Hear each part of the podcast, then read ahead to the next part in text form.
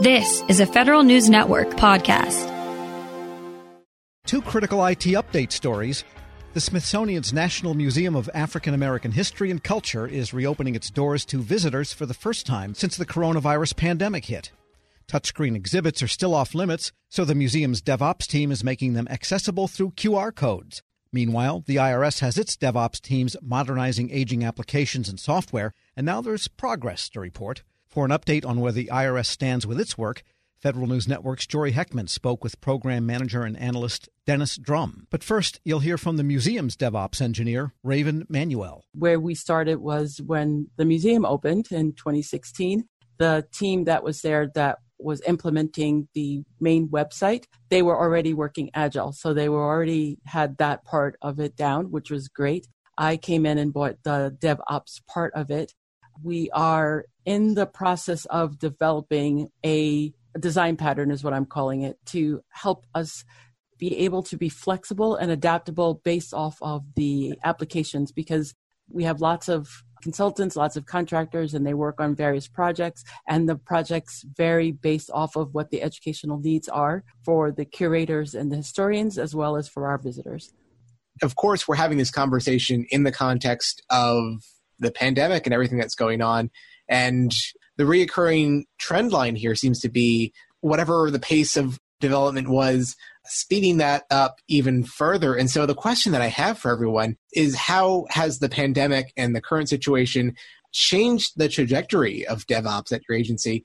Raven, let's hear from you first. It has changed a couple of things. One, the primary driver for the change is because interactives that were on premise were touch and now we are moving from touch. That means a lot of them have to be re review them and figure out how to make them not touch and to move them to the web. So when it comes to how I do the DevOps piece, it's very important now that I figure out how to adapt the DevOps pipeline and not just automation tools because some of the tools may not fit. So I have to back up from tools, which is why I've, I am in the process of deriving a design pattern and what the design pattern is going to do is it's going to cover the two principal areas, which is delivery and development, those two particular areas. And then it has these little components, security being one of them, administration being another, the cloud that's like core to everything. And just all of these components you have to think about when you're thinking about DevOps. So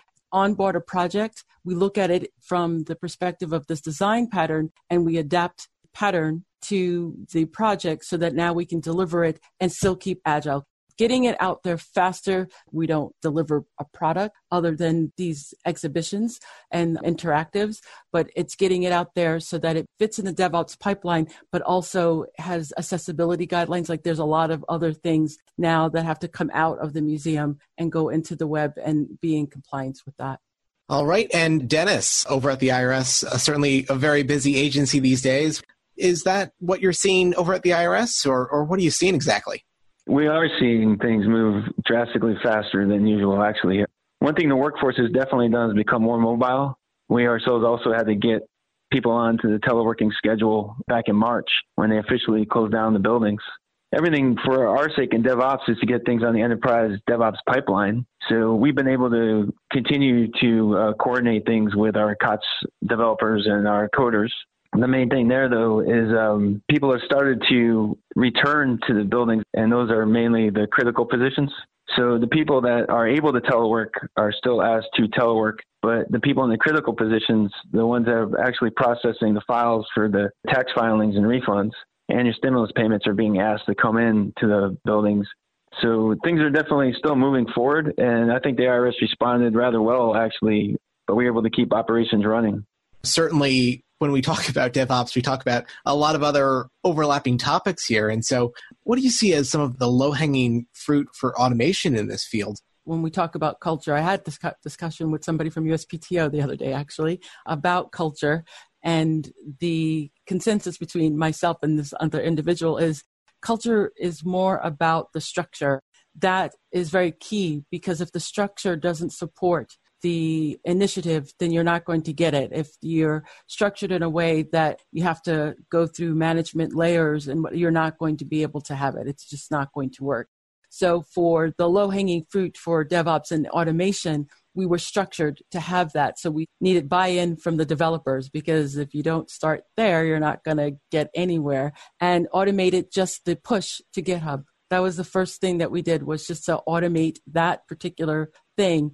And it had coupled with the fact that we were able to um, onboard projects faster because we didn't have to wait for our enterprise IT to spin up environments. We could actually leverage our cloud based resources to be able to do that.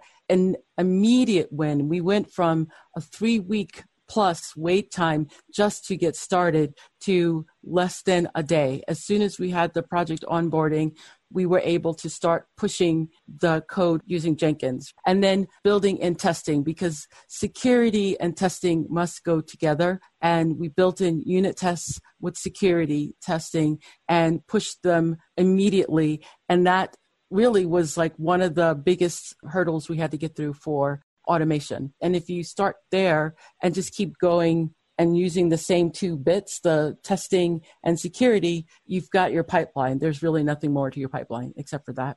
All right, thanks for that, Raven. And Dennis, over at IRS, I know that has been a, a long time conversation. The incentives and, and what kind of carrots uh, the government can offer these people who are very much in demand, certainly uh, been going on for years now.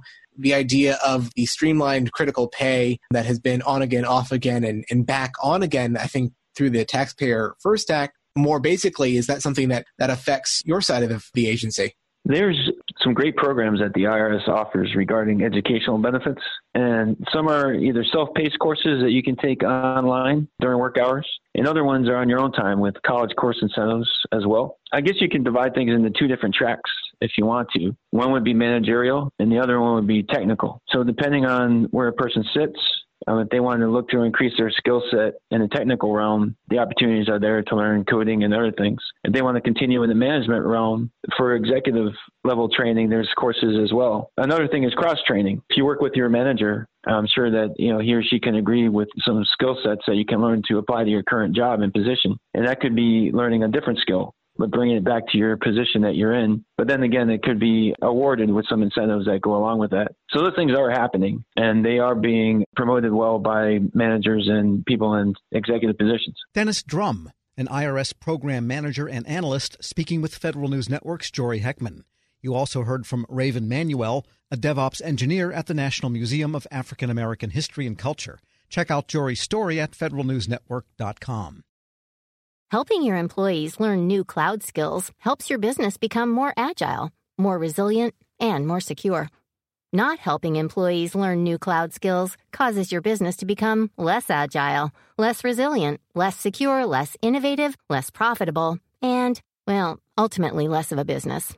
Don't become less of a business. Try Pluralsight and get your employees everything they need to learn new cloud skills. Learn more at pluralsight.com/vision. Grab a 30-day free trial of LiveXLive Plus, and you'll get unlimited skips, commercial-free music, and all of the podcasts and live streaming events you can handle. Visit livexlive.com slash podcast one to learn more and start your free trial.